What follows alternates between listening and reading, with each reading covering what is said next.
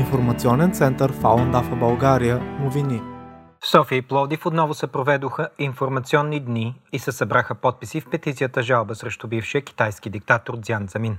Целта е подвеждането му под съдебна отговорност и осъждането му за започнатото от него преследване на близо 100 милиона последователи на духовната практика Фалунгон в Китай. Практикуващи Фалундафа раздаваха информационни брошури и обясняваха защо хората да се включат в петицията пред подлезите на метростанция Сердика и метростанция НДК на булевард Витуша на 14 февруари в София. В информацията към жалбата, адресирана до Върховната народна прокуратура и Върховният съд на Китайската народна република, се обясняват извършените от Зян престъпления и е посочено ясно, че злоупотребите са надминали всички законови граници и рамки. Действията на извършителя са сериозно нарушение на Конституцията на Китайската народна република и наказателният кодекс, както и на международните наказателни закони.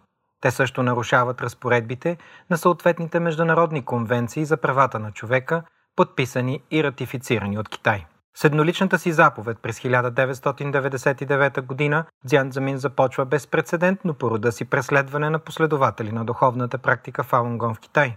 Практикуващите са затварени в трудови лагери, където са подлагани на жестоки репресии, които продължават и днес. Пловди в петицията се състоя на 13 февруари пред Търговския център Форум.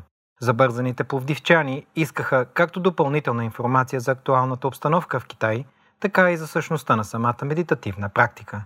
От двата града бяха събрани над 140 подписа.